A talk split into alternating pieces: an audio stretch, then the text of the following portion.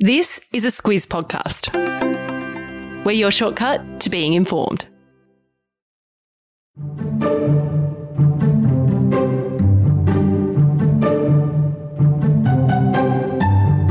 After what has been one of the most expensive policy years in Australian history, the federal government handed down its twenty twenty-one twenty-two budget this week. Let's face it, underlying cash balances, fiscal strategies and the price of iron ore aren't everyone's cup of tea. So don't worry, we won't go there, but we will give you a look at why budgets matter, what the big ticket items are and the politics of the whole thing. All of this in the context of a global pandemic, which has made the budget more relevant to our everyday lives than ever before. So settle in. In ten minutes, we'll have you sorted. Squiz Shortcuts is the backstory to the big news stories.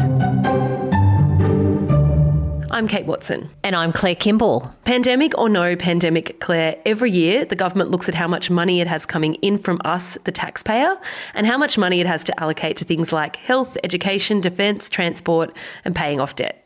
This is what we call the federal budget. At its most basic, the budget is the government of the day's chance to set out its policy priorities each year. Parties make promises at elections and the budget sets out how they'll go about making those changes and how they'll do the things that they've promised to do. It also forecasts the state of the economy over what they call the forward estimates. That's fancy talk for the next four financial years. It includes targets on how fast the economy will grow, the unemployment rate, Uh, how much tax and other revenue will be collected, which of course is really important when you're trying to figure out how to pay for the promises. Always wondered what forward estimates meant, Claire, so there you go. Thank you for that. Our pleasure. Other phrases that often kick around at budget time are debt and deficit. Despite their similarities, they do mean different things. Debt is money owed and deficit is when spending exceeds revenue. Let's focus on debt though. We've heard a bit about that across the last year. Yeah, we certainly have, and that's because the stimulus measures that were announced by the government to keep the economy ticking along during the pandemic has seen the total level of Commonwealth debt skyrocket to unprecedented highs. Uh, it's forecast to hit nine hundred eighty billion dollars in the twenty twenty-five financial year. That's almost five times the level seen during the height of the global financial crisis in the late noughties. So that's because of things like JobKeeper and others. We'll talk about that in a bit.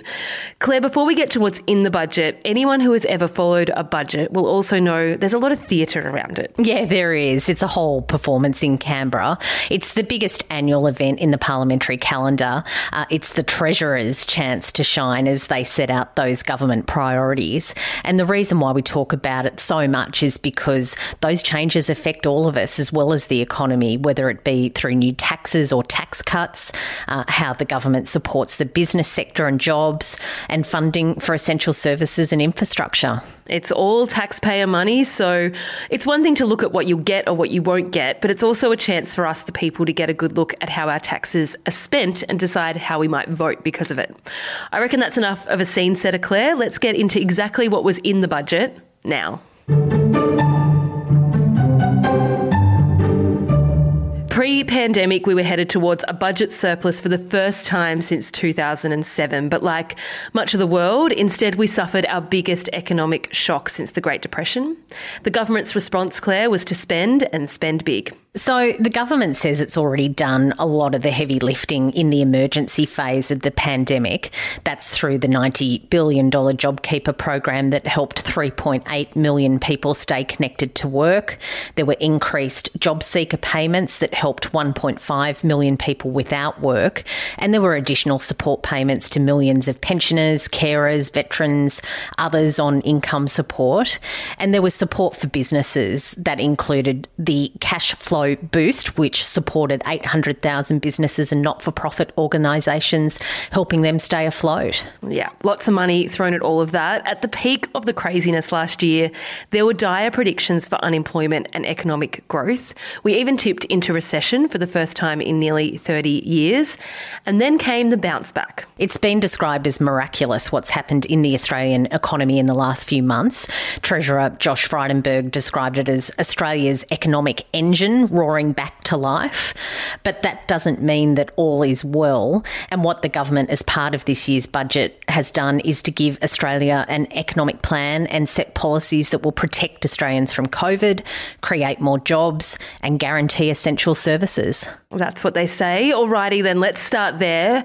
What was in the budget that was specific to COVID? There's three point four billion dollars for more on that vaccine rollout and for COVID-related health services. That includes testing and tracing of cases. That takes the federal government's commitment to things directly related to COVID to twenty billion dollars.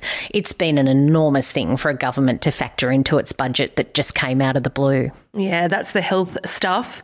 Now jobs. And the good news is predictions of unemployment to hit fifteen percent were never realised.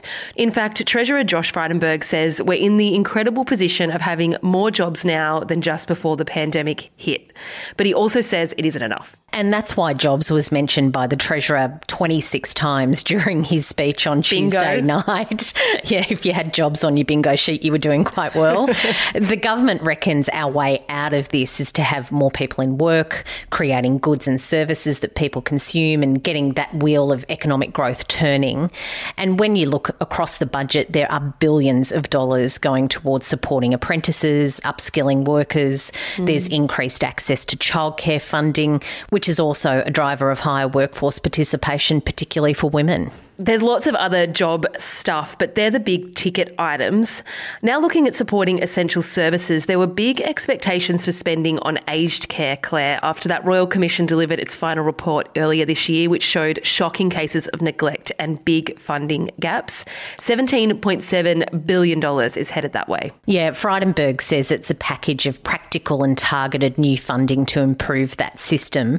There's eighty thousand new home care places to help older people stay at home while receiving support. That takes up a big slab of that money. There's funding also to increase the time that nurses and carers are required to spend with aged care residents and retention incentives to keep workers in the sector. Uh, there's other elements to that package, with the government saying that it's a record commitment to aged care of one hundred nineteen billion dollars over the next four years. Some other notable things to mention on the services front, the Treasurer announced an additional two point three billion dollars commitment to mental health and suicide prevention. That's the single biggest investment on record. A further thirteen point two billion dollars over four years to meet the needs of Australians with a disability through the N D I S. And Claire, one thing that was talked about a lot in the lead up to the budget, but not so much in the last couple of weeks, new funding for women's safety programs. Yeah, true. It hasn't been talked about in the sharp focus that it was a few months ago. Uh, what was announced was one point one billion dollars more for emergency accommodation, more legal assistance, counselling, financial support, including cash payments for those who are escaping abusive relationships. There are some big numbers in all of that, and there's been a variety of responses to each and every one of these announcements, some welcoming, some saying it's not enough and more needs to be done. But that's the raw look at what was announced. A lot of opinions also about the government's strategy, Claire. In this third segment, we're going to take a look at that.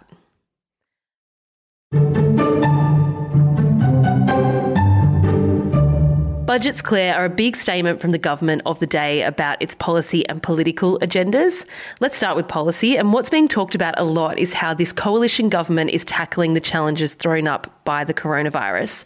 And that's because many are saying it reflects a kind of budget you'd be more likely to see from a Labor government. Yeah, that's right. So the traditional way for a budget put together by the Liberal and National parties is to deal with high deficit and debt by reining in spending and cutting things right back. Mm. But But in these COVID times, their position is that the best way to rev up the economy is to spend on things that will support growth, like training that will lead to more jobs.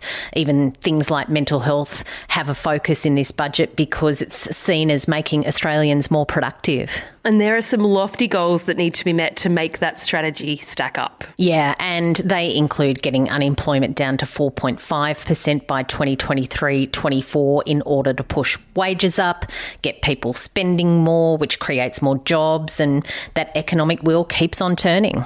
There's also some big assumptions in the budget for the numbers to stack up. Yeah, there is. And those are that the rate of economic growth will be four point two five percent next financial year.